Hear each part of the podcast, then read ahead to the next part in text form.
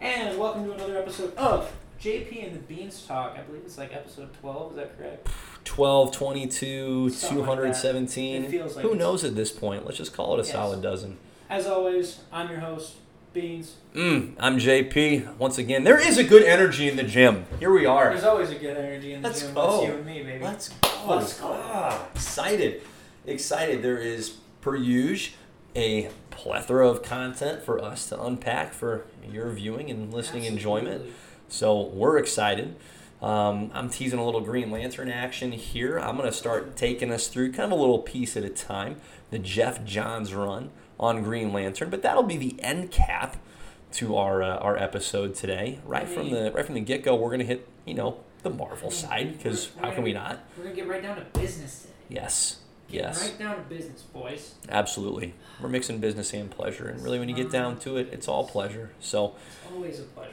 Good for us. Good for us. Well, for those of you keeping track at home, Shang-Chi, is it? It's Shang, right? Not You know Shang. what? I've said Shang the entire So have. I. all the previews and stuff in Yeah. the movie, it's Shang-Chi. It is Shang. Which yeah. is fine. Fine. I just. I I have to remember Sean, which is what he changes his name Yeah, to, right? that- and then that, that helps. That helps correct myself because my inner, you know, dialogue wants to say Shang, and I go Yeah. Shang, and so it's it feels very unnatural to say. Oh, yeah. Uh, but we'll we'll get there. I'll get there. butchering the hell out of it. That's, That's Yeah. Classic, classic white guys butchering a, an Asian guy's name. So, sorry, we're trying to learn. We're trying to grow. We'll get better here. Absolutely. But uh, that came out this past Friday. What if that machine just keeps churning out episodes? Um, the two, well, I should say the three most recent. I haven't seen the most recent that came out today. Did you have a chance to watch that? Yes, I did, okay. see the recent What If, Okay, and I figured we can save that for Agreed. the next Agreed. one. most definitely. But we can cover three and four, which Yeah, I think were great. yeah. I really They're enjoyed the fourth better. one. It's Yeah, to pick up. I think. agreed. I think the first episode they're like, let's play it safe, and then Mhm. episode two they're like, okay, we're gonna build on that a little bit, and now three, four, and five they're getting a little crazier. Yeah. I love it. Yeah, So- I, I think it's a I think it's a good assessment, and we'll dive into that more. But Absolutely. a lot of great stuff, a lot of great stuff. So let's go, let's go. Shang Chi, our boy Sean or Shang, depending on who you're asking. Whether you're his friend Katie, who's known him for years and had no idea that his name And is Shang, which is naturally knew kung fu as well. right. A little bit of a mind blow. Like, wouldn't that be great if you and I are, you know, down the road here in the near future, going to Venom versus Carnage together, and you know, all of a sudden these dudes jump you, and I'm like, I, I mean, I want to help, and I'm gonna try, but this isn't gonna go well, and you're just tattooing them left and right, and I'm just left standing there, jaw to the floor, going, where did this come from? Well- and there's got to be a story here. Oh, for sure. I mean, so But it'd be great. I'd love for that to happen. So if we could set it up, that'd be great. um, I'm gonna tell you right now, whatever dream you're having, let me make sure I'm a part of it because learning how to fight would be amazing. Especially after this movie. How do you not want to just go pick up like 15 wooden 4x8s or whatever Yeah, and then just break them in half? I would. I would love to do it if I could break him in half. What intimidates me is when he's punching the uh, essentially tree. No, and leaving fist print. Yeah, yeah, Yeah, and you know, over a decade, there's an indentation in the tr- in the tree, uh, but it is still there. Oh, yeah. like it's sure. it's still there. That just looks thoroughly unpleasant, and so it pretty quickly diffuses my enthusiasm for the idea of learning kung fu. It's like if that's what it takes to be awesome, I can't do it. Yeah, I can't. I'm gonna stay where I'm at, hands not bloodied, and I'm gonna I'm gonna watch other people do it and be okay with it. See, if I ever, if I ever learn how to fight, Yeah. I'm gonna become unbearable because I'm Mm. gonna be the cockiest dude around. Good to know. Ba- baby, Good tip. You know what I'm saying? Sure. Like if Sure. I know, I You're gonna be seeking the fight out. You know, if I know I can physically kick your ass, like I don't care at that point. You can say whatever you want to me. I'll, I'll just beat you up. Mm. That's not. I'm gonna, and I'll be like bragging about moves I know. This is Sure. exactly. This is why I'm. I don't fight. At least you know this about yourself. You're very you're you know you're expressing a very healthy level of self awareness. Oh yeah, for sure. Yeah, kung fu would be cool. Um, I think it'd be awesome to like learn how to sword fight, like in a legit sweet. way, right? Yeah. Did you? Okay, so you and I are both Northeast Iowa guys. Correct. All right. Did you ever play pickup football games in the Unidome in good old Cedar Falls, Iowa? I didn't in high school. I Yep. did in college. Yep. A few times. Yep. Okay. I- promise this is gonna apply. Okay. Okay. I believe you. I- oh, I think I know. Okay. You bet. You bet. I I did that a handful of times as well, and you know the Unidome, big place, Oh yeah. right? It's a friggin' football field, so tons of room. So you're only playing you know three on three, four on four, whatever the case Yeah. may be on the given day, Uh, just on one portion of the field. And just blessed to be on the turf. Absolutely. great environment, great setting. God bless the Unidome. And almost every time on the other side of the field, I mean, there are there are dudes and dudettes just getting after it with the foam swords, the foam uh, LARPing, baby. oh my gosh. Live action role play. I've saw it a few amazing, amazing. And listen, they got into it, and if I'm being honest, when I saw it, I was halfway tempted to jump in and be like, "You got a spare blade? I'd I'd love to, you know, I love my good old American football, but let's get this medieval action going." And they're committed to it Oh, too, yeah. right? Like. No, no cheating, no BS. Guy gets hit on the arm, boom, your arm's off. You're done. I, you had to respect it. yeah, I don't know. I So don't, sword fighting, that's where I'm at. I don't know if I'd enjoy that or not. Mm. Especially, I, I, saw some of the people who were doing it, and Sure. they seemed like they were almost too into it. You know.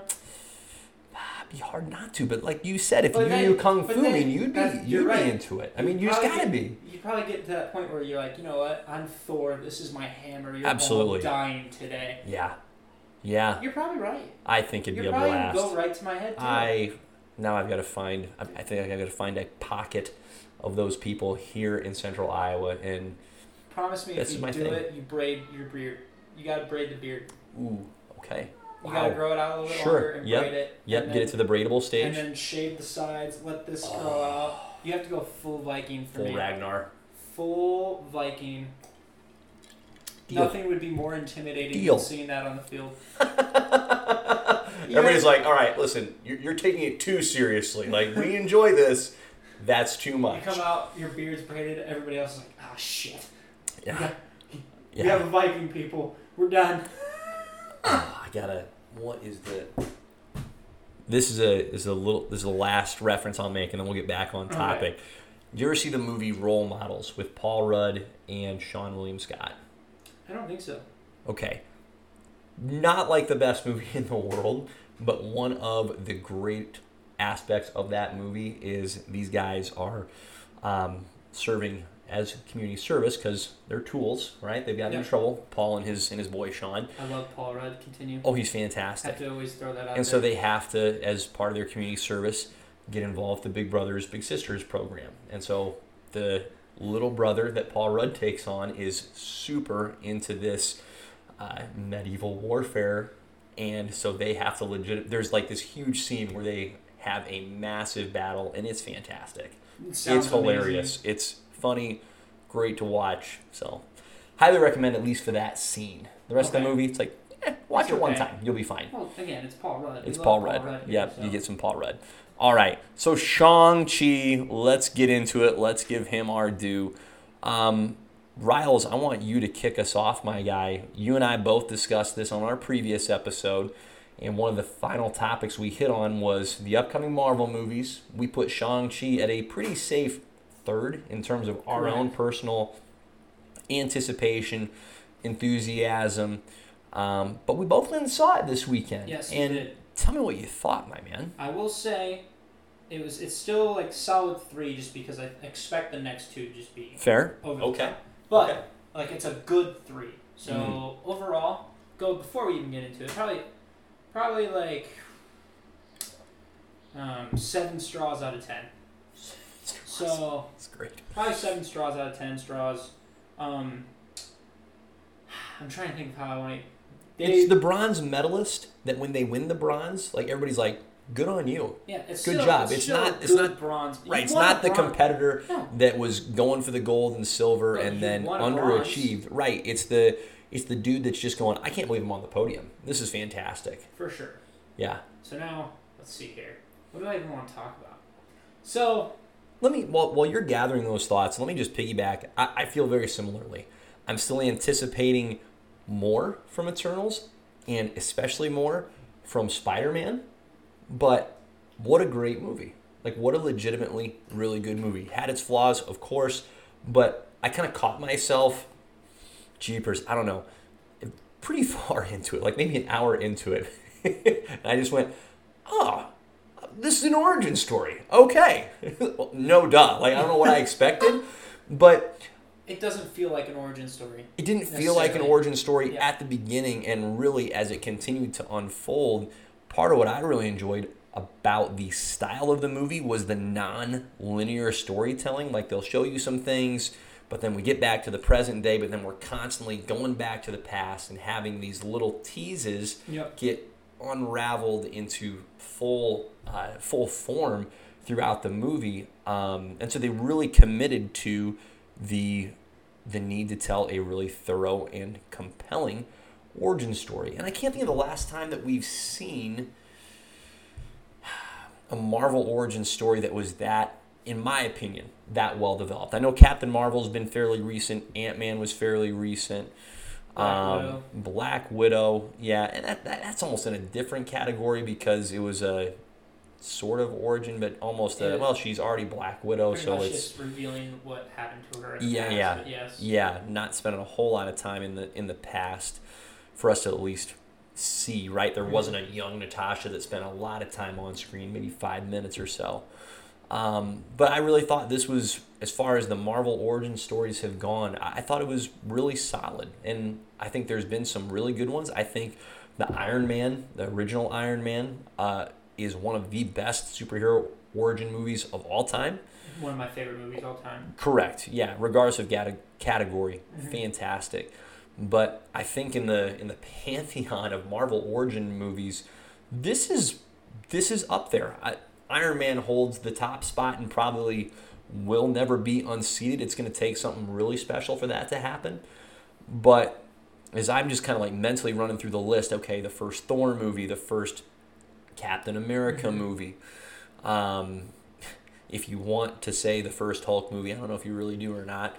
You Uh, can. It's you there. can. It's there. It exists. I think this is. I think The this is a fight was good. sure, sure. I think this is in there. I think this is right up at the top, um, behind Iron Man. But I'm not sure who else contends with it in terms of origin stories. Like Ant Man was fine. I, there's a lot of people that love the Doctor Strange movie. I like it. I don't love it to the same extent as others do. But I would put Shang Chi as an origin story over Doctor Strange. I agree. Controversial hit. I I may agree with you on that just because of the pure fact the Doctor Strange movie doesn't go full in depth with his powers. Sure. The first time you actually get to see Doctor Strange kind of go all out Yep. is against Thanos Mm. because he had Mhm. some he had some great Right. fight scenes against Thanos in Infinity War. It was awesome. So I would I would agree with you because this we actually see Shang Chi in his full Yep. strength Yep. throughout the Sean, whole remember thing. Sean. Shang-Chi. Sean. Yeah. Yeah, I'm gonna do that throughout the whole Sean. thing. I'm letting you know right now. It, It's the last time I'll correct you. it, it's a habit. No, you can keep correcting me. That's fine because I won't learn otherwise. So, um, I will say. So, out of the Phase Four villains, we've had Yep. Taskmaster slash Red Room, which giant turd. Yep. Then we had Kang. Kang. I'd count Kang. He Who Remains. of, but Yep. Actually, Okay. yes and no. I'd count that because I don't think he's necessarily a villain yet. So I'm gonna take Kang off the board. You can either way is fine. I'd say keep him on there because he's certainly in the antagonist role Okay. in that show. Um, pure villain, hard to say, especially considering that that particular Kang Isn't is one of many. yeah, So yes. we're gonna we're gonna get a more. Anyway, yeah, keep Um, going. And then um, I'll just go off new villains Yep. because we've already had Yep. Zemo. I don't want to count Zemo in here, but Hmm. Flag Smasher, Okay, and then we've had Agatha Harkness. Agatha Harkness. Yep. I think out of all of those, because I'm not counting Zemo, I'd say right now the Mandarin or Shang Chi's dad. Call him the Mandarin. You bet. I'm gonna call him the Mandarin. You bet. Best villain we've had yet in Phase Four. Yeah. By far. I Yeah. loved him. He was excellent. in that movie. And again, by the way, spoilers. Eh, I don't think I have to need to say that, but spoilers. But uh, I was so mad they killed him off. Mm. I was so mad Yeah. that they killed him off. I was like, yeah, of course you freaking killed him off. But I honestly like, Hmm.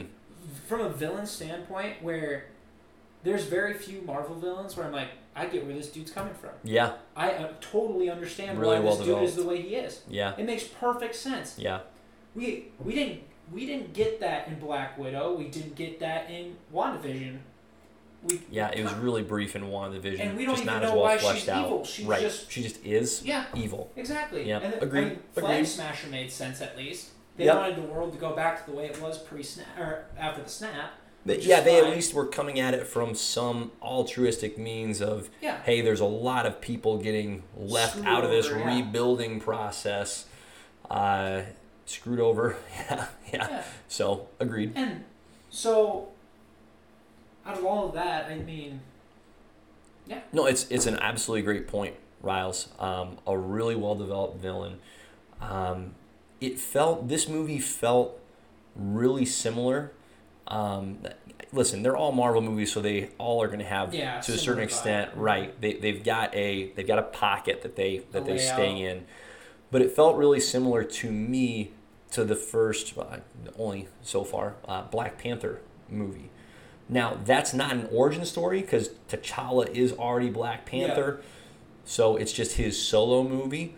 But I really enjoyed the the battle between Black Panther and Killmonger throughout that movie. Not just I'm not talking the final battle, but I thought Killmonger was a fantastic and to your point, similar to the Mandarin, really easy for us as the audience to understand his motivations, why he is the way that Yep. he is.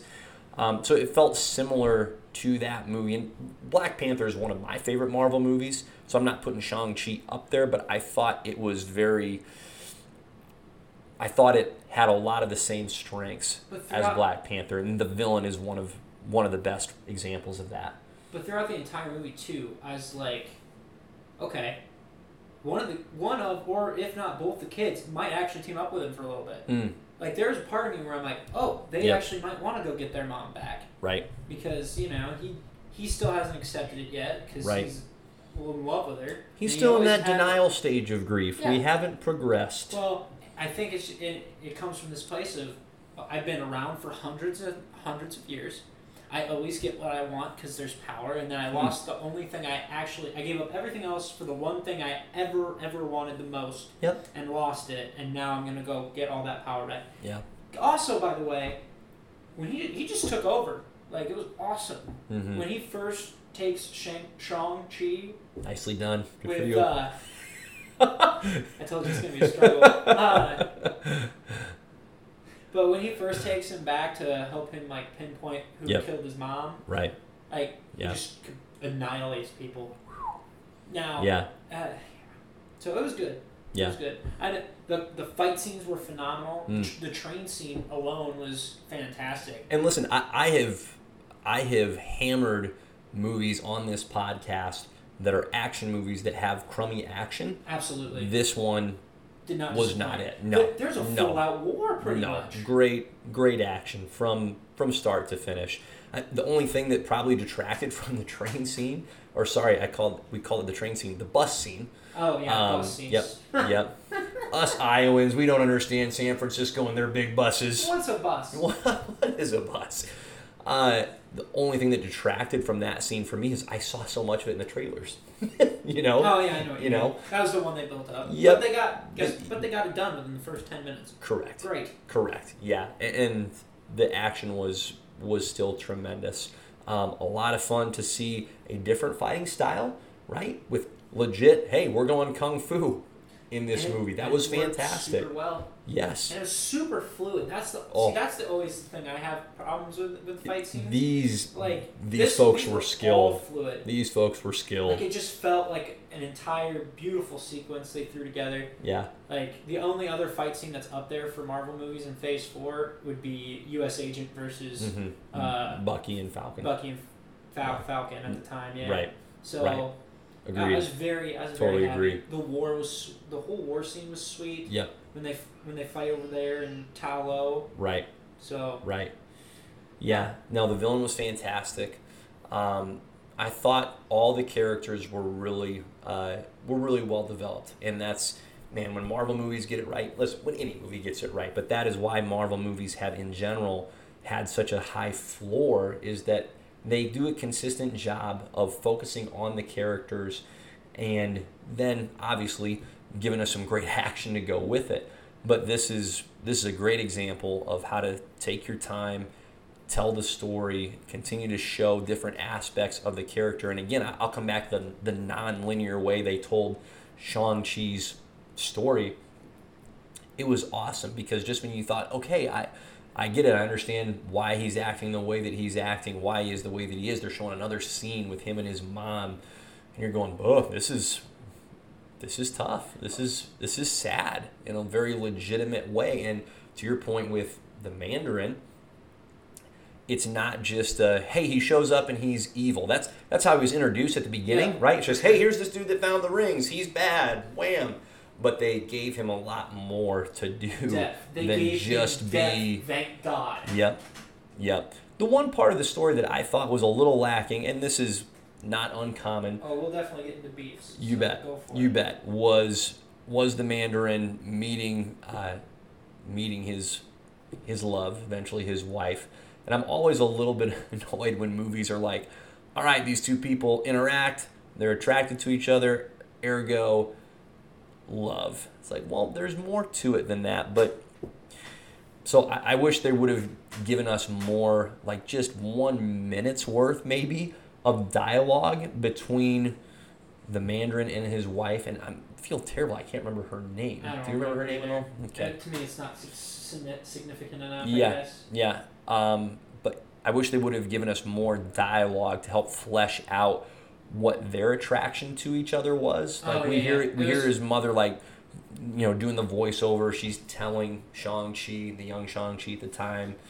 And I just felt like that part could have been and frankly, considering how significant that relationship was to the whole uh, conflict in the movie, I wish they would have fleshed that out better than they better than they did. Just a little more time, just one minute, two minutes. It's a long movie, I get it, but you've got the time and you've got to get that right. And I thought that was, I thought that was lacking. I thought all they gave us was they're attracted to each other. Good, that that should be part of it, right? Well, they nailed the physicality of it. I guess. Right, But yeah. right, exactly. So that was that that to me was thin compared to how well developed Yeah. so many other aspects of the story was. That was lacking. It would have been it would have been nice too if it was like right when he dies, like he just sees her one last time and then Sure, goes. sure. But uh, you got you got anything else good wise you want to talk about? Yeah, the action was fantastic. Um, the story took its time. It, I think, for the first forty-five minutes or so, I was kind of in a neutral position with how I was feeling about what I was seeing. I'm like, okay, where, when, when is it going to commit one way or the other? And about that forty-five minute mark, it got better and continued to get better. Um, so trying to think if I have any other big takeaways, Riles. I think if let me put it this way: if this episode, okay, if this was a Sesame Street episode, Ooh, Riles, I love Sesame all right, Street, who doesn't? Big Bird, Bert and Ernie, Oscar the Grouch, Cookie Monster. Uh, if, are, are Who's who's your favorite? Are we Bert and Ernie? I would love it if we were Bert and Ernie. I would really be excited about that. If we could be Bert and Ernie, I'd be delighted. So who's Ernie? I'll be Ernie. Okay. I'll be him. I I'll wear that yellow, that that, big yellow head. wait. I thought that was Bert. Right? Bert's the yellow one. Ernie's the orange one. You're right. Here I am butchering my own Sesame Street reference. To recover, if this were a Sesame Street episode, our word of the day would be Rubber duck. rubber duck and retcon. Retcon. Retcon, because we're going to talk about what the heck that is in the movie. We're going to get into that in some Green Lantern talk. And I feel like What If has potential for a little retcon action as well. Agree. so, retcon, where we get into it. Let's talk the Mandarin who's not the Mandarin. All right, our boy shows up out of nowhere. Was it like right in the middle of the movie that uh, Ben Kingsley uh, arrives as Trevor, the imposter Mandarin from Iron Man 3, and we get some serious retconning. Retconning, for those of you watching at home, simply means that a story in the present goes back to tell us about a story that already took place in the And past fix it a little bit. and right fix and say hey you know what what what, what you saw then or what you read then that you were like, "Ah, that doesn't make Or sense. fix it in their eyes. Yeah, let's let's take that, let's bring it to the present, let's twist it, reshape it into a healthier, we think way, and present it to you again and go, see, look, it does make sense. And I'm not sure how I feel about how deep into the retcon effort this movie went. I mean, it committed. I thought it was enough when the legit Mandarin is sitting around the dinner table and is monologuing to the kids and to Katie about how this terrorist took on the name of the Because Mandarin. of how intimidating it is. Right, because of how intimidating it is, And, and, named him out used usurped the mantle in in only in theory, of course, of the ten rings. And I thought, okay, good enough. There we go. We've got our we've got our Iron Man three uh, ironing out, shall I, we say? I agree so much with you. I thought that was all that was needed. I agree. And oh boy, did they? Jazz hands. his, his entire role was not needed in this movie. Oh. I'm sorry, Ben Kingsley. I I do not have a problem with you as an actor, but Yeah. your character's role was not necessary. Okay, you could have introduced Morris without him. That's fine. I understand Morris is there to sell toys. Okay, I get what Morris's purpose is, I but I don't. I don't get Trevor's purpose here. No, he didn't. He didn't need to come back. And frankly, outside of like the diehards, right? Who among us is going? Hey, fix Iron Man three. It's so far in the flippin' past. Okay, you are. We can come back to that. But all they needed to fix it was that line of dialogue from the Mandarin. They didn't need to bring Trevor into it. Like, I, and when I say fix Iron Man three, I should be a little more precise. Fix the Mandarin. Absolutely, we want a legit villain Mandarin, not the Trevor, the British actor, being financially, emotionally, and alcoholically supported by Killian from Iron Man three. Guess So- I'll never forgive you, but then continue. Yeah. So I, I totally I, I want to be okay with it and, and it didn't here's the thing, it didn't make the movie worse, I don't think. But I'm also pretty certain that Trevor being in that excuse me, in that movie didn't make it better. No, it, it, he was honestly he was just there. Like I think they wanted him to be a comic relief character, and for me, it did not come off that way. It's all It just All came off was. as he, All he he was. was. a moron, and he's there. Like he is your moron. That's that's all I got. Because I thought like well, and come on, like, why is he there? Like, that was pretty thin, too. It's like, oh, yeah, they brought me here to kill me, but then I made them laugh, so they've kept me alive. yeah, I don't believe that fully. But and then like because you already Does does the real Mandarin feel like you know? Does, he seem like a guy that is looking for a laugh? no Is he pulling Trevor like out he- like as a literal court gesture and going, Trev, tell me a funny one? no I. I feel like It's he not happening. killed him immediately Yeah, for just the right. the Malarkia. Like, he took on his name. Also, I, I have to get it off my chest. I get that the Mandarin. I didn't like that Mandarin joke. I mean, I get it's funny that it's named after an orange. Hilarious. But the actual Mandarin's so badass. Why you gotta shit on it like that? Mm-hmm. That's just hurtful. But uh, yeah, no. Trevor Trevor's presence was not needed nor necessary, and Yeah. I hope he. I don't. I don't ever need to see him back again. And I think he'll come. He'll, I think he's just gonna be a. a Doesn't feel like he's going away. no. I feel like he's gonna be a staple for Shang Chi, Yeah, which is yeah. you already had Katie there for comedy relief. That was her her job, and seeing it from a normal person's perspective. That's why she was there. You didn't need Trevor. It felt yeah, it felt too much like one of your favorite movies, The Last Jedi, where We're just getting on things that irritate me. Okay, let's go.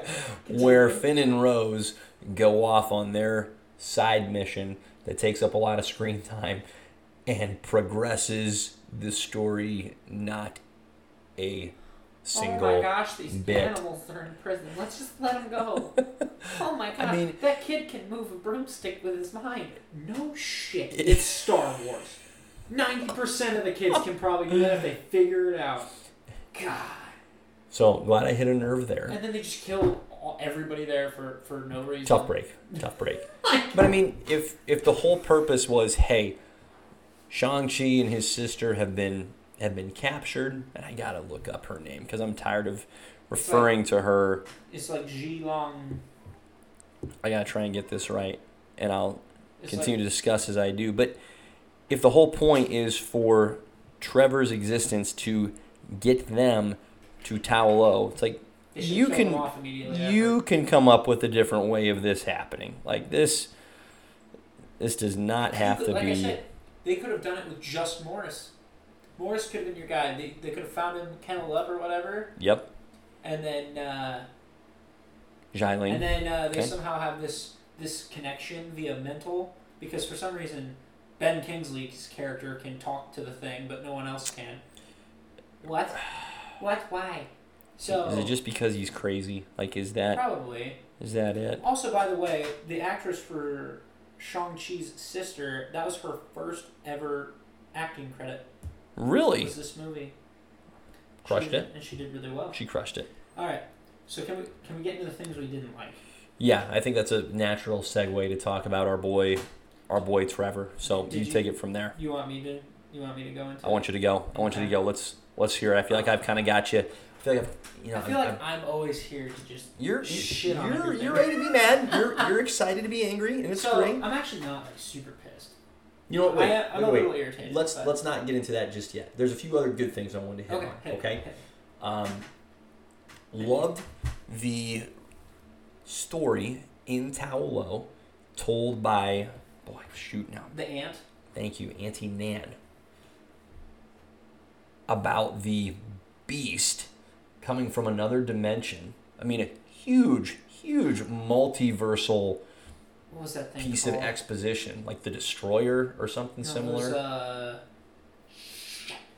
But anyway, loved that aspect of continuing to build for the multiverse, right? Felt like a very natural part of the story, but the idea that this creature had been coming through this portal, which was located in Ta Lo, and had this like pretty creepy, pretty fearsome soul sucking ability. Like that's that's legit. That's actually terrifying.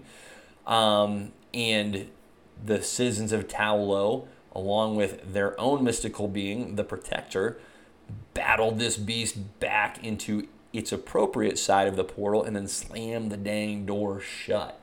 Um, I thought that was really cool. I enjoyed that a great deal. I did A too. great deal.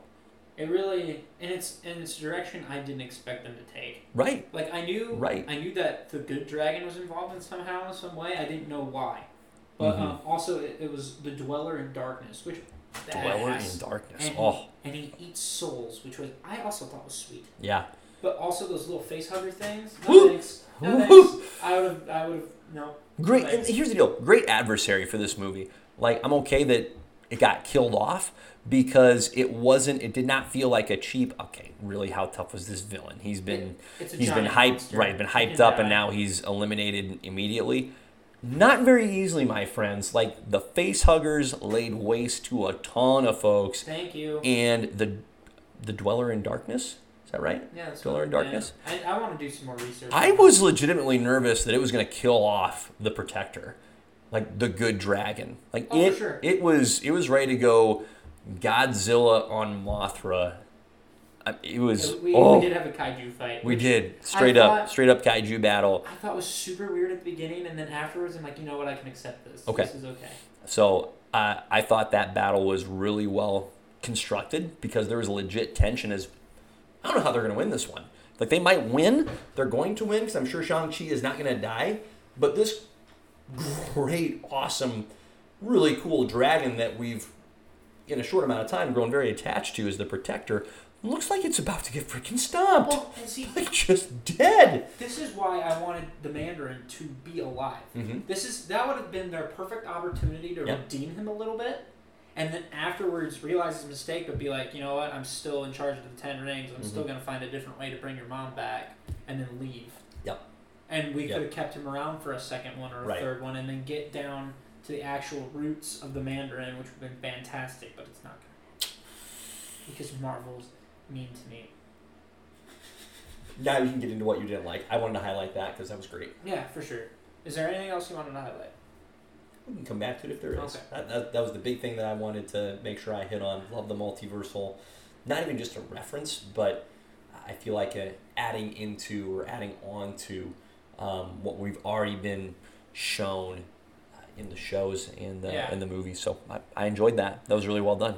Good synergy. I didn't like how the ten rings were used. Okay, but hear me out, and I think they can be redeemed. Okay. I have a whole theory. I Yep. think that they can be redeemed if they do it correctly. So in the comics, I I don't know if we've gone over it in this podcast or not, probably, but each ring has a s- Yep. specific power, Yep. unique And it's- to itself, BT Dub's legitimate rings, and they are legitimate rings. not bracelets. And the immor- the immortality is legit. So Okay. that's the one thing I, I believe they nailed.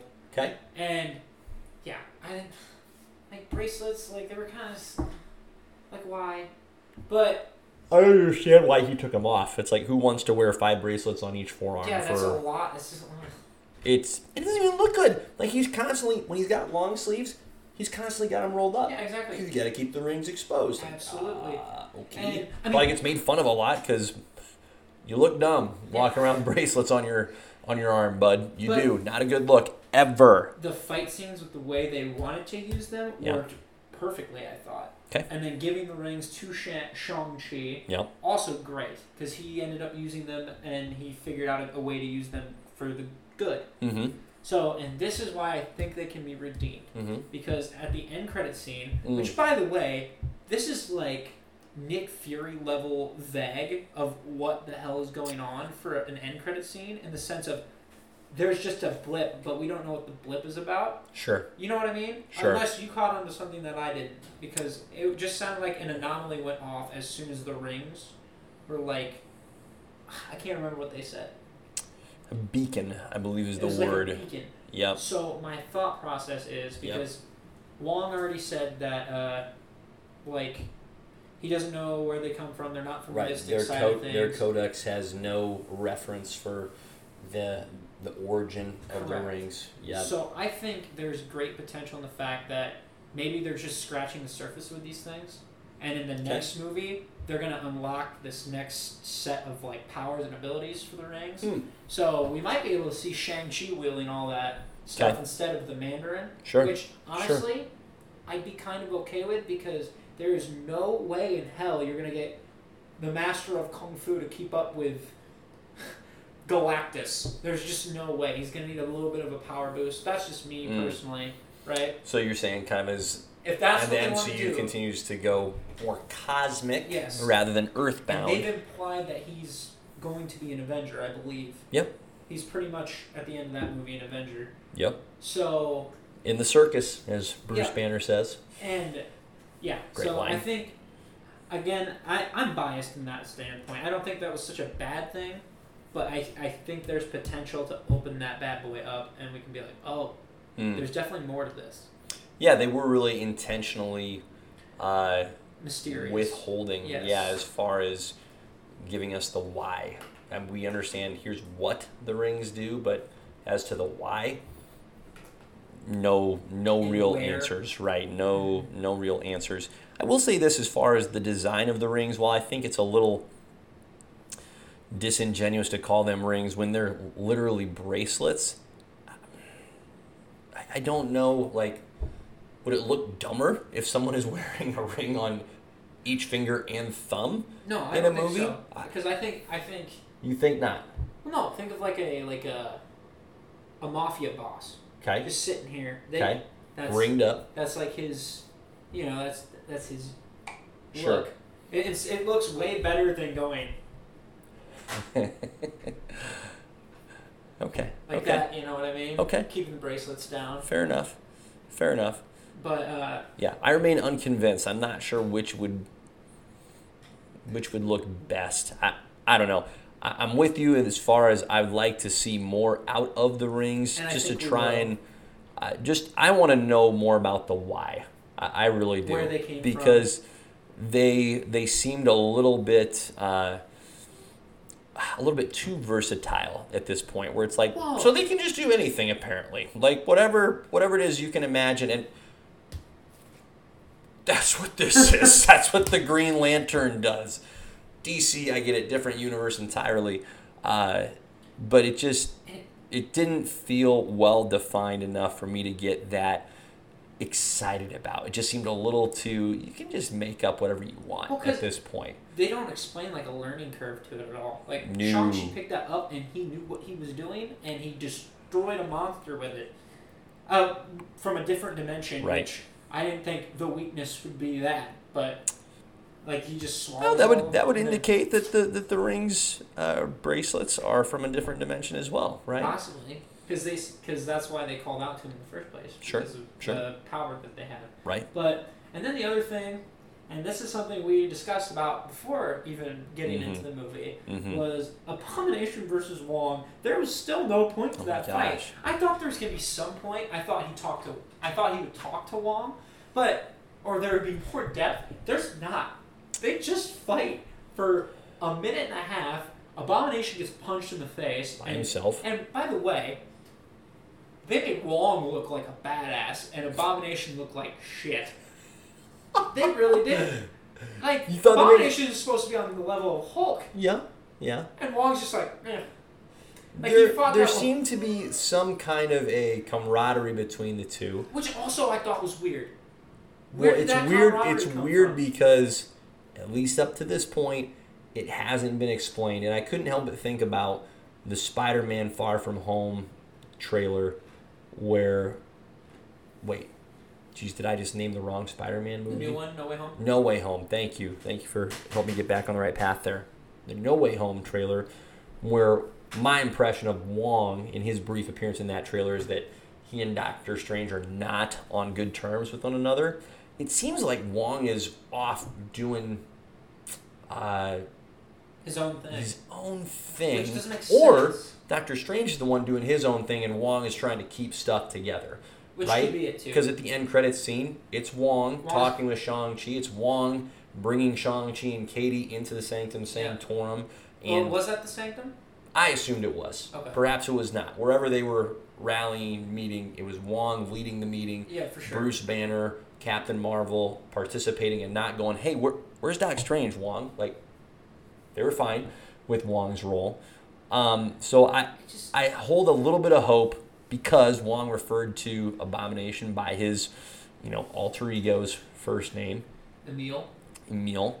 Uh, I'm holding out hope that there's going to be a development in one of these later movies that gives some validation for why we saw that. Because there's no, you get it if Abomination is doing cage matches. Oh yeah, because he's probably Because on you'd the win. the. Right, ah, he's on the run. He'd win. He'd make money. Wong, like Yeah. that's that's not his personality. That's very much not on brand No. for what we have seen from Wong. And So buddies. I didn't get that. I didn't get that. at all. yeah, See, yeah, I would have liked to have seen more though in this movie. I, I'm not very satisfied with the fact that we have to wait. I can see that one. Wong being in that. I don't see. I don't feel like they're fighting too much. I feel Right, like right. Wong is taking on that advisory role that he's had in the comics. Doctor Strange is busy defending the realm. Sure. So he's like, you know what? I'll be doing this stuff where I keep in touch with the Avengers. Like Mm, I'm the mhm. one who's watching out for anomalies on Earth as well, while he's in the Sanctum, just keeping track of things. Doing all that unappreciated work that somebody's got to Yeah. do. For sure. Hmm So that was my other beef, I guess. Yeah. I'm trying to think if there's there's not really anything else I No, it was, it was it was a pretty it was a pretty tight movie overall. Oh, and can we talk about okay, so I thought the dude with the painted face. You know what I'm talking about? The white painted face. Okay. Yeah. I thought he was gonna have way more of a significant role than Yeah. he actually had. Yeah. They they Captain Phasma that dude. Okay? They built that dude up in the trailers and then oh, his soul's gone. That's it. I was Yeah. very confused. Was he the first one to get his soul sucked out? One of them, yeah. Yeah, One of the tough, uh, like at tough least way the to one go. dude had a sword for a hand, and Okay. they kept him around. Okay. What the heck? What the heck was that? Like, you have all these dudes that know kung fu, all right, and it's like, here's this oversized white guy with a sword for a hand. You're in. Not only are you in, you're the Mandarin's number two. What? What? Yeah, I'm like what? The, well, Just we have no idea how he ended up with the ten rings. We have no idea. He's just Oh. there. I think it's like you know what? like, Did you put that sword on your own hand? oh, Because that's pretty cool. oh. You know what I mean? that was that just frankly seems silly. Maybe for the dozens of Shang Chi comic fans out there, he's a legit He like might be. Shang Chi comics villain. But I thought it was just goofy. I was like, what are we? But you know, you need What a little bit of goofy in a comic book movie. Yeah, yeah. It makes it realistic. Yep, yep. So no, good good movie overall. Um, makes me look forward to seeing more of the Shang Chi character. The the one concern I think that I have is my favorite part about the character is not the rings. My favorite part is the kung fu ability, right? And the skills that he learned from his aunt that his mom had that gave him tremendous ability without needing the ring. So I, I'm just a little nervous that the awesome aspect of the kung fu that he can do is going to get overshadowed by, hey, dude, Sean, just break out the rings. See, Can you just break out the rings? And then, wham, he breaks out the the equivalent of Thor's hammer with Yeah. his rings, and it's like, well, we didn't get to see you do kung fu because you're just smashing stuff with your rings. So See, I'm a little worried about that. I see two things happening with that in the next movie or his next appearance or whatever. Sure. I have no idea what direction they're going to go with him now. Sure, but, more solo uh, movies, just in the team ups. Who yeah, knows? for sure. Yeah, But he's either going to give up the rings again because he's going to be like, Okay. I know what my dad did with these. Okay. This is not something I want to follow down. Yep. Or he's going to rely too much on them and then they're going to get taken away from him and he's going to have to get back to his roots. Fair enough. So kind of like Thor three, and I'm hoping they don't do that. I hope he just hides them away for a while until they figure out what those things really are, and I think he will do that. I think I think that Mm. that's more to his character than Yeah. haha I have a new weapon. Yeah. I don't think because he yeah that's just mine. There's yeah, there's got to be some kind of neutering that happens with those Absolutely. rings because they're just they're they're too powerful. It's like playing a I don't even know pl- playing a game with a buddy and they're like boom, okay, the game's over. Awesome. ah, It's like that was a lot of fun. but you get you get two in a row. Ah, jeez. Two in a row, you win. Yeah, yeah. The other person gets three. Yeah, right. It's like, well, this is awesome. So, no, I thought it was a strong origin story. Um, so that was enjoyable, enjoyable to see. I look forward to watching it again. I wouldn't say I'm chomping at the bit to go see it again, um, but I would watch that one again. Good movie, well done. Looking forward to seeing what uh, what Marvel has next, my man. And that's what's perfect about this too is we have no idea where they're gonna go with it. I'm very excited because we don't know. No.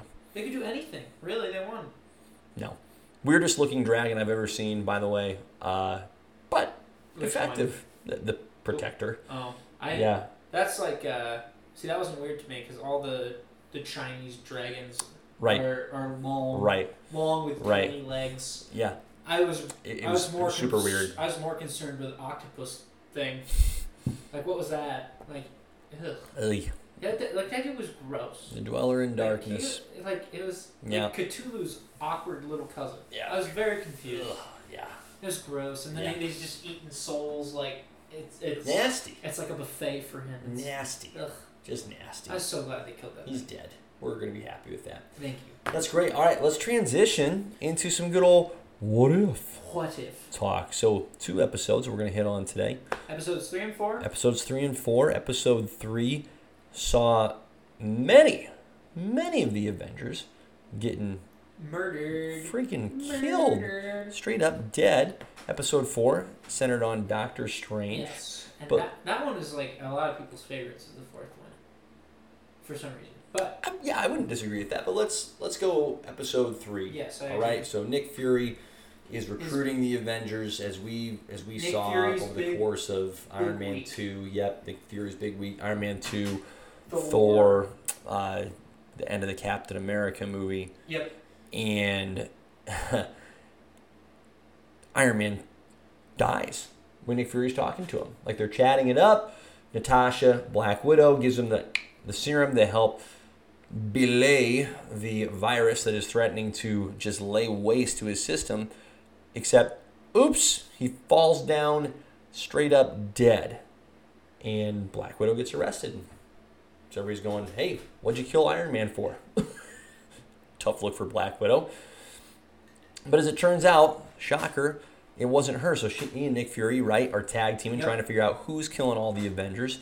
She goes to Bruce Banner. He turns into the Hulk. Hulk's out. And then doesn't stop hulking out until he freaking explodes. And by the way, wow. who saw that? I didn't think you could kill the Hulk. They made it look really easy. Yeah. Yeah, just uh, ballooned up, up, and away. Yeah, basically made his heart so big it blew the rest of him up. Right, Which is insane. right. Uh, ugh, gross. It was a cartoon. It was still gross. Oh, yeah. was like, ugh. that was For sure. unpleasant to see. And then Thor's trying to grab his hammer when he's still mortal and mm-hmm. human and unworthy. And Hawkeye standing there taking watch, just like we saw in the Thor movie. Except this time, he lets loose with the arrow. Thor, dead. Hawkeye insisting he didn't do it. All Which- this time, the mystery of, well, if Hawkeye's not doing it and if Black Widow's not doing it, who is? And then Hawkeye dies as if from nowhere in his holding cell while he's talking to Nick Fury. Just keels over, out, gone. Then Black Widow thinks she gets to the bottom of it. She's attacked by an unknown assailant. And in the meantime, this is, I think, the greatest twist of all. Loki brings the forces of Asgard to Earth and is going, You killed my brother. Prepare to die. Straight up Inigo Montoya from Which Princess. Bride. Which is badass. Right, which was great. And so now Nick Fury has the specter of Asgardian rule hanging over his head if he can't figure out who murdered Thor and hand him over to Loki. Now, at what point in this episode, Riley, did you figure out who it was? Or feel like you had a pretty good idea who it So was? it actually, I watched this with my roommate, and Yep. I think he picked up on it more than I did. Yep. So I didn't really, I didn't know which one it was, Mm. because I was like, okay, because he started pointing stuff out, and I'm like, you know what, that makes sense.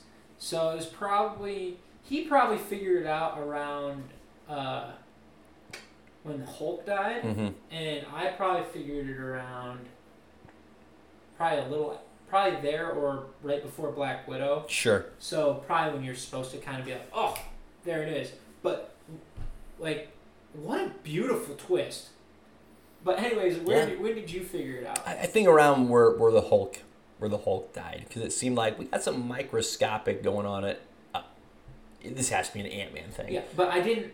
So this I, is, now I, don't necessarily think I went Hank Pym. no, I didn't. I was I was juggling But- between Somebody with that capability, someone with that technology at their disposal. I was juggling between Hank and Hope Mm. because my my thought process on Hope is well, she's probably pissed at him because her mom died, Mm-hmm. and then I mean because we didn't know she was actually dead in this scenario either. Right. So right. We was find out Hope is dead. Hank, grief stricken, has blamed Nick Fury because Hope was a Shield agent, as it turns out. Yep. died in the line of duty. And so Hank, to take vengeance on S.H.I.E.L.D., is picking off all of the prospective Avengers because he knows Nick Fury wants to recruit him. So he's trying to hurt Nick Fury. And what a beautiful like combination of the Ant Man and the Yellow Jacket suit. Mm-hmm. What a beautiful combo. Mm-hmm. But uh, yeah, it was. It, it was really cool actually because, and it, I should have figured out it would have been Hank because Hank seems like he would have been more of one to fly off the handle than Hope. A little more volatile. Like Yep. A little more nuts. Yes. So that was. Yep. That was actually cool to see. I did. I did like that a lot.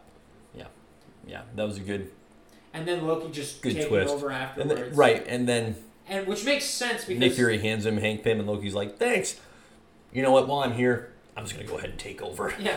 Which feels good. Feels right. which in this world Odin probably backed him up and was like, Yeah, they killed your brother, go take him Dude. over. This is your world now. Right. So Right. Yeah, it wasn't Loki, Loki was acting out actually of turn. justified. Mm-hmm. Mm-hmm. So but it was cool. Cap like it would this is okay, so this is what I was talking with my roommate. Like with the original f- five of the six dead, Yep. who are the Avengers at this point? Mm-hmm. So my thought process was, well, this is the case. Captain America is still coming back. You have Captain Marvel. Those are your two for sure. And we didn't see anything of Captain America in this episode. No, it was just implied that he just got found. At the end, that's right. they find his shield, You're right. Okay. So- Thank you. You're right. And you You're don't right. Okay. you yep. don't- No, I forgot. That's right. you don't have Hank, and you don't have Hope because Hope's dead. So you don't have Ant Man or the Wasp because there's no way Paul Rudd's well Scott Lang's in prison still at this point. So you're out. Ant-Man. Sorry, Scott. So Like who else is there? Maybe Black Panther, but his dad's still alive, so he's not the full Black Panther yet. Although, I guess in Civil War he still had that suit and knew how to fight before. Yeah, but he he has no connection to the Avengers. Like, there's no association at this point, the- right? The only thing I can think of is because Loki took over the world and not the nation. Fair enough. Now, if he took over the world, Sure. they would be like, "Oh, okay, we need to do something about this. It's our time." That's Mm. why I feel like Black Panther would come in. Yep. No, but you're absolutely right. There's not a not a lot of options left. I mean, The James, Guardians wouldn't be there. James Rhodes could be there as War Machine, Yep, I can see that. See, right? He would, he would he have would be it for would, sure. Would have had the suit already. Would have been your Iron Man. Yep. Yep. So you've got a guy in the suit. Um, But I mean, think it? about it. You're like scraping at the bottom of the barrel because Falcon's not introduced. Bucky's still Winter Soldier. right. So you have like, unless the Russians decide, okay, we need to take out this Loki guy too. like, you know what I mean? So, or I should It's say, no, it's a small. It's a smaller. Hydra. It's a small group. It is. You got the two captains: Captain Marvel, Captain And America. Captain Marvel can hold her own for the most part. Sure, sure. War Machine, and uh, we're assuming Black Panther jumps in. The two captains, yeah. So Yeah. I just that's what I found interesting. I would Mm. like a sequel episode of that and just see, okay, who's your Avengers at this point? What makes sense? What doesn't? Because Yep. Coulson's still technically alive in this too. He never gets killed by Loki. You don't really have your your muscle. You lost your muscle. I mean, Captain Marvel's kind of your muscle, but she's more of your. The original cast, Thor. you've got She's Thor like Thor and Hulk, and uh, now you've just got one. Yeah. Yeah, seems a little. wild. Seems like you need some more. Could use some more help. Tough. Yeah, cool idea. Um, not a lot of fun, honestly, watching the Avengers die. It's like, ugh, this is Really? this is a I real actually bummer. kind of I was like, oh, this is kind of fun because it's, like a- it's like a murder mystery. And you're like, how did? Because I was like, That's fair. how did he kill like Thor? Well, Mm. also that was that was part of it. I was like, how did he kill Thor? I was like, Thor was unworthy. hmm So anything would kill Thor at that point. Right. He's just a dude. Right. No, that took me a minute too, because I thought, well, come on, an arrow with Thor, like. Yeah, that would be like shaking. him off. Oh, that's right. He's immortal at this Yeah. point. Like, duh. Like Black Widow, Hawkeye. Of course they're gonna die. Of course. Like Tony Man, Stark, like he's the- vulnerable. Oh, he? Yep. Yep. Yeah. Good concept. Well executed. All right. Episode four. Doctor Strange. What if Doctor Strange lost his heart Yeah. instead So, of his hands? so basically, when he's when he gets into his car accident, instead of him being by himself, his lady, Old Christine Palmer hanging uh, out. Rachel McAdams, is in the passenger seat next to him, and they're driving. They're flirting away. Boom, gets into a car accident. She dies. And then, so that's why he dedicates his life to the mystic arts because he's like, I couldn't save her, so I, I don't want that ever happening again. Mm-hmm. So then, Great twist right there. yeah. Right. Good Exactly. twist right there. So now he, gets the time stone, and he's been debating his entire Doctor Strange career Mm-hmm. whether or not to go back in time and try Mhm. to save her. Right. And then he goes back and he tries over and over and over, and Just the he worst Groundhog out- Day ever. then he finds out it's an absolute point in time, meaning that no matter what he does, he can't save her. There's nothing he can do. You cannot change an absolute point in time. Well, he didn't like that, so him and uh, the ancient one get into it, and she ends up like he ends up going back or Yep. whatever, and then he Yep. finds out from this this other place, which I, f- I feel like a lot of this is going to lead into Doctor Strange too, but that's just me Sure. personally. There's this other place he finds these ancient books that have been stowed away, and he's trying to figure out how he can change an absolute point in time. Then he starts going on a demon hunt, pretty much, and just starts sucking in all these mystical souls to power himself up. Yep. And if He's really- doing the Dweller in Darkness move. Yes, pretty much. Yeah. And then Yeah. turning into a powerhouse. And while this is happening, the ancient one actually split time up, and that way there's a normal Doctor Strange, and Non who psycho. never even went, Yep. and he stays on the normal path, and then they end up colliding because he's gotten all this power, and now he's got to, and he's gonna try to change that absolute point in time. Yep. And it's actually a really depressing episode. It is. Like it's super depressing. It's really grim. But one thing I want to point out this is the second time we've seen the squid monster, Yep. the octopus. Yep. So I'm thinking, Very first episode of What If. I'm thinking this is going to be a thing. I don't know if we'll see it again in, towards the end, but there's a lot of speculation that it's Shumagorath for all you Doctor Strange fans. If you're not a Doctor Strange fan, it's just some mystical evil being that's an octopus thing. I don't know enough, but it's implied that's what it might be. But can we just and that the fight between them two are, That was awesome. amazing. That was It's awesome. super cool. Yeah, seeing two Doctor Stranges get after it uh, was a unique treat. Um, I loved how the good Doctor Strange and Wong were prepping for the battle, loading him up with all the protective spells, Yeah, it was sweet. right? That you could actually see as resting on his face, and as the evil Doctor Strange is banging away at him, that the spell is you can see how it's weakening because the the symbols, the runes are literally falling off of. That is a nice touch. Oh man, Sure. that was that was cool. That was very clever.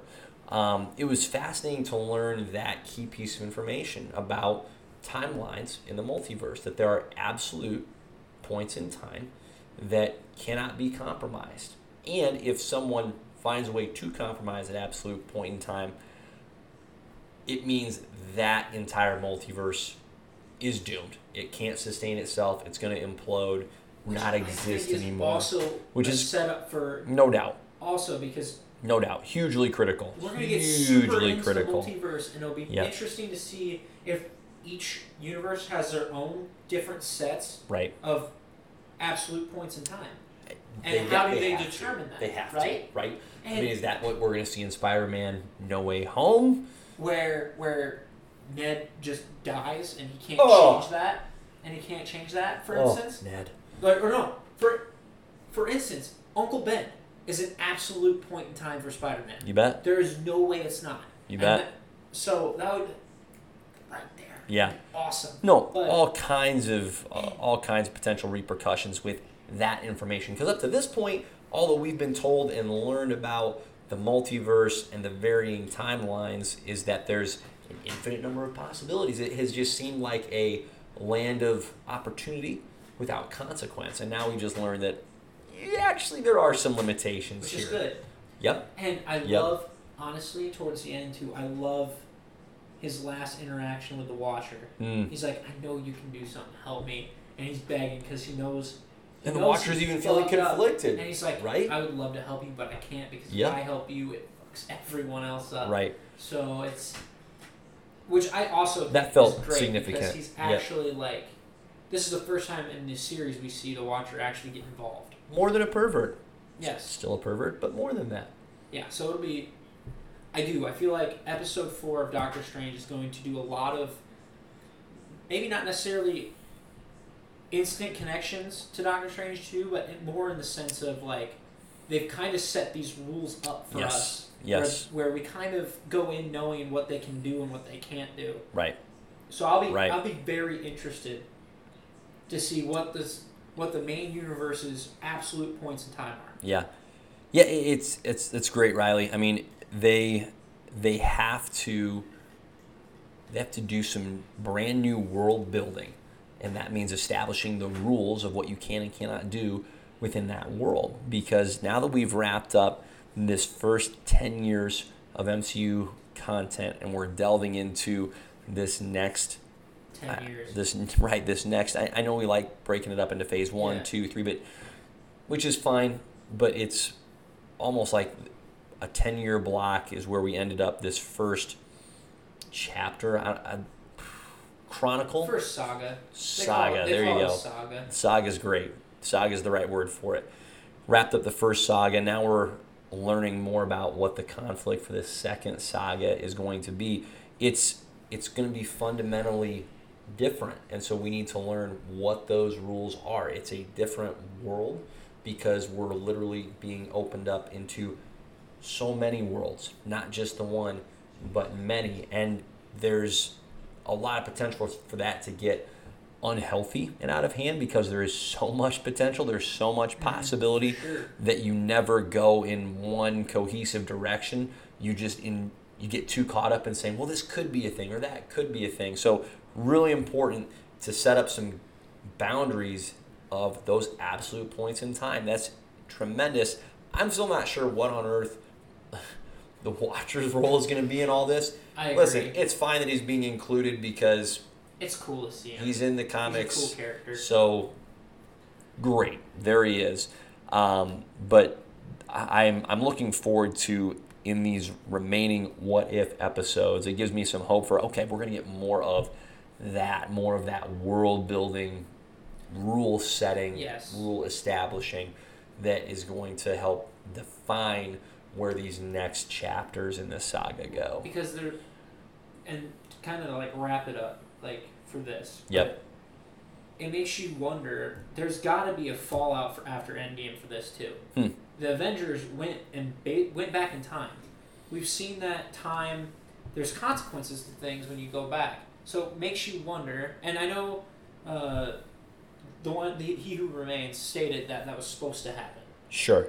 but to what extent and like there's because I feel like Well, there has to be a penalty, right? I think we saw that in Loki, right? Because that show. yeah, exactly. that character doesn't get that opportunity if the Avengers don't travel back in time to try and ultimately undo what Thanos did.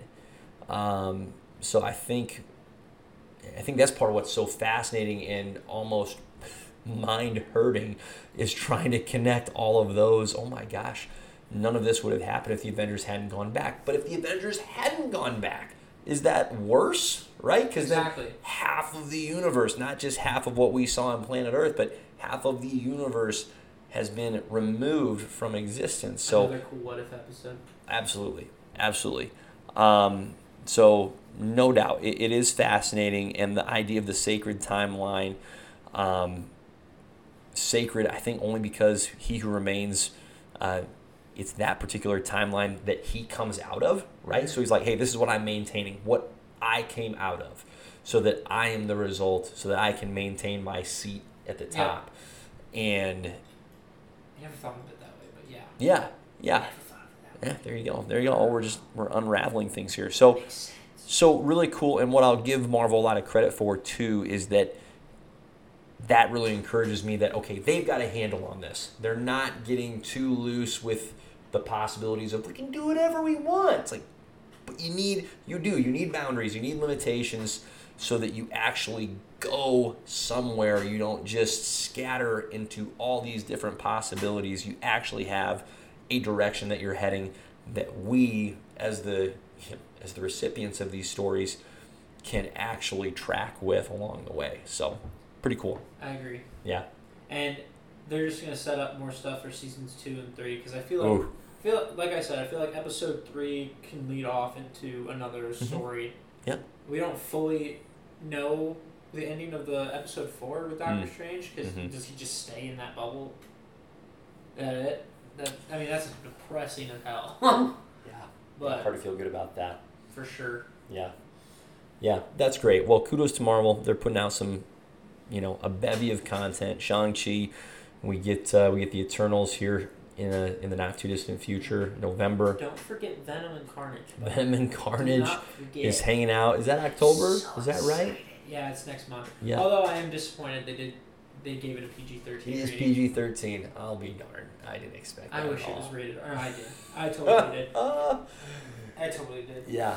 I, Yeah. I'm depressed about it. So there you go. Shang-Chi's our. September flick. Venom and Carnage will be in October. Eternals in November. Spider-Man in December. I mean, that's that's a lot. A lot of meat on that And we got some fun stuff cooking up for the next movie. So Yeah, yeah, no doubt. No doubt. We're But- looking forward to it. Cool. Well, let's let's put a bow on this by transitioning into a little. Hey, that's a novel idea. A little comics content, boys and girls. So, not for the sake of throwing DC a bone, but just to stay with Well, we, our. we throw some Although DC. we do kind of have to. DC's been lacking. Maybe we just need to watch Titans or something. We need to figure out something we can watch. Maybe. Just to, just to Maybe. on the content. Maybe. We'll, we'll see. We're going to leave that as a hard maybe. But we want to stick with our roots of comics because Riley and I both enjoy the literal, written, and drawn uh, pages of comics, of which there are a plethora of marvelous stories to go through. So, one comic book run that I've really enjoyed was the Green Lantern run written by Geoff Johns, which kicked off back in the early 2000s, about 2004, 2005. Geoff Johns took on the Green Lantern mantle, and then it tied off.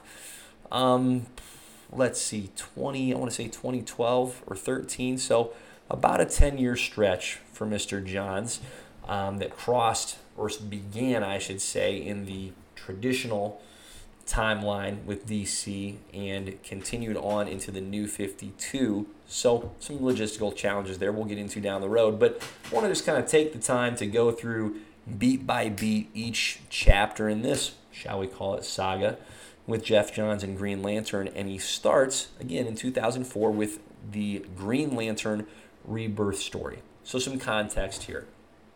In particular, we're talking Hal Jordan, the original Green Lantern. Prior to the rebirth story, Hal Jordan has been MIA, presumed dead, because in the 90s, he became the awful villainous entity known as Parallax, turned against all of his friends, took down the Green Lantern Corps almost entirely on his own, and eventually sacrificed himself in an effort to try and save the world, but nonetheless didn't exactly go out on top, or at least in a favorable light. So Hal Jordan hasn't been seen for a solid decade. In the meantime, we've had Kyle Rayner has been the primary Green Lantern, so DC Comics has maintained a Green Lantern character. There's been a little bit of John Stewart sprinkled in there, some Guy Gardner as well, so a few Earthlings hanging on to that Green Lantern mantle, but the Green Lantern Corps is not a thing. And when the Green Lantern Corps was at full strength, you had 2,800. Wait, no, that's that's not even right. Thousands of sectors, thousands. Now I gotta look it up. How many sectors are there that the Green Lantern Corps is trying to is trying to protect? Way too many. Way too many. There's so many sectors. Way too many. Let's go. There we go. Three thousand six hundred. A lot of sectors. The idea behind the Corps is two lanterns per sector Ergo, Wait, simple math. Just- Three thousand six hundred. Okay. So you've got seven thousand. No, seven thousand two hundred lanterns. So Okay. stretched stretched a little thin, the thin green line, shall we say. So at the beginning of this story, Rebirth, Hal Jordan, presumed dead, Kyle Rayner is the primary Green Lantern hanging out with the Justice League, John Stewart, Guy Gardner chipping in at times as well. Well, Kyle Rayner goes and realizes that Parallax is coming to Earth. Now, all that Kyle Rayner knows of Parallax is that he was also Hal Jordan, so they've been synonymous with each other. But what Kyle Rayner learns from the one surviving Guardian, the former leaders and creators of the Green Lantern Corps, Yep. is that Parallax, this is where we get into the retcon territory, okay? Parallax isn't Hal Jordan. Parallax is the living symbiotic embodiment of fear in the entire universe. So he is a literal alien parasite, but parasite makes him sound small. He's huge. He's massive. Think the uh, the dweller in darkness, Yeah. right? And scary like that Oh, too. and terrifying. Like he is illustrated in horrifying fashion in these pages. And what had actually happened wasn't that Hal Jordan went nuts, it was that he was possessed by Parallax, who controlled him, caused Hal Jordan to act out of fear, attack the Guardians, destroy the Corps, etc. And so Kyle Rayner realizes Hal Jordan wasn't actually ever a bad guy, he was just taken over and not within his own control. And so a really sweet story unfolds. Kyle Rayner takes Hal Jordan's. This is a little bizarre, right? But hey, comics. Hal Jordan's coffin, his body is in the center of the sun. Kyle Rayner pulls it out. Somehow Hal Jordan's fine. Heck of a coffin. Like that's that's pretty impressive. Most of the time you put coffins into fire, they and you burn up. All right. This one, not the case. So he retrieves Quantum Hal Jordan's right. Retrieves Hal Jordan's body, teams up with again the lone remaining guardian, But the problem is, while they are trying to find a way to revive the spirit of Hal Jordan, Hal Jordan's spirit has paired up with the Spectre. What the flip is the Spectre? Without getting too far into it, because you can get too far down that rabbit hole and then it's not helpful. The Spectre is the embodiment of the vengeance of God. And Hal Jordan has somehow, his spirit has paired up with the Spectre. And so they're just going around the world bringing justice in a sort of not great way against bad guys. Think of justice like the Punisher justice, where it's like you've done something bad, you dead. Okay. you will pay for your sin. Yeah, and so kind of kind of tough. Not not exactly putting Hal Jordan, making him look that good, but there is the fact that his spirit is alive. Now his body's over here. They just need to be brought together, right? No big deal, it would seem. So Kyle Rayner and the Guardian work to bring the spirit of Hal Jordan and the body back together. But in the meantime, Parallax, still alive and well, has taken over John Stewart, Guy Gardner, and uh, Kilowog, another Green Lantern that survived Hal Jordan's attack and used to be one of the other greatest Green Lanterns. And so now the Guardian, Kyle Rayner, and Hal Jordan have to work to get Parallax out of John Stewart, Kilowog, Guy Gardner. In the meantime, those three guys, while possessed by Parallax, are duking it out with the Justice League. Batman, this whole time, is super skeptical about the return of Hal Jordan. Oh, He's convinced that Hal Jordan is bad news. Hal Jordan, Hal Jordan tells him he doesn't give an F what Batman thinks. There's a great scene where John Stewart actually gets in Batman's face and gets ticked off at him and says, Listen, man, the only reason you don't like Hal Jordan is because he was the only one of us that wasn't afraid of you. And that's what you need to be effective is you need people to be afraid of you. And Hal Jordan wasn't, and that scared you. Great moment, John Stewart calling out Batman. So, regardless, the Lanterns are able to rally together, take down Parallax, get him captured again, rebuild, and the rebuilding process begins for the Green Lantern Corps. So they rebuild the central power battery on Oa. Somehow, the lone Guardian starts bringing his fellow Guardians back to life because, again, comics. Yep. But Hal Jordan, after a 10 year hiatus, has been brought back into the fold, and now it's up to him to try and go on a redemption tour, which is where we'll get into in the future. But highly recommend if you're looking for a good run, and by a good run, I mean a run that makes sense and tells a good story. Check out Geoff John's run on Green Lantern. Again, start with Rebirth. That's where you want to kick things off. There are some real highlights along this run. The Sinestro Corps War we'll get into in the future. Blackest Night's a great story as well. Those are fantastic. oh my gosh, those are two of the best I've ever read. But if you want some more context, particularly before you jump into the Sinestro Corps War, start with Green Lantern Rebirth. You won't be disappointed. That's my that's my recommendation for the week. Geoff Johns is like, Ooh, if, in case anybody's wondering, his Green Lantern run is really renowned for being good because he introduced all the lanterns. He did a lot of lore for Green Lanterns. He- It's insane to think that we didn't get a Yellow Lantern Corps till the early 2000s. Yeah, he really took a stale idea of the Green Lantern Corps and transformed it into something much more robust than it was. it. Oh my gosh. Yep. I mean, he he did some awesome creative uh, creative work that really fleshed out some great ideas. So you go from just having the Green Lantern Corps with willpower to other colors along what he called the emotional spectrum. So it, it's it's phenomenal. We're gonna keep diving into it, but conceptually, it's really enjoyable for that reason because of the creativity that you see. Visually, all the artists that work with Geoff Johns on this run are fantastic. So there's no duds in here. Ethan Van Sciver does a lot of work. Ivan Reis. Um, let's see, trying to think of who else was the two primary guys. Doug Doug Mahnke. Yep, yep. He's in there quite a bit. Yep. So it's I love I loved his art in. Night. yeah, it, it's great. The villains are fantastic. The adversaries are phenomenal. Like the character Sinestro, I barely talked about Sinestro, if at all, in here. He gets brought back from the dead as well, because comics. Oh yeah. But everybody thought he was Time dead. bullets. Turns out, time bullets, baby. Sinestro is alive and well, um, and he gets fleshed out as a tremendous adversary for Hal Jordan. Uh, so it's it's awesome stuff. I'm looking forward to diving into it even more. But there you go. Awesome.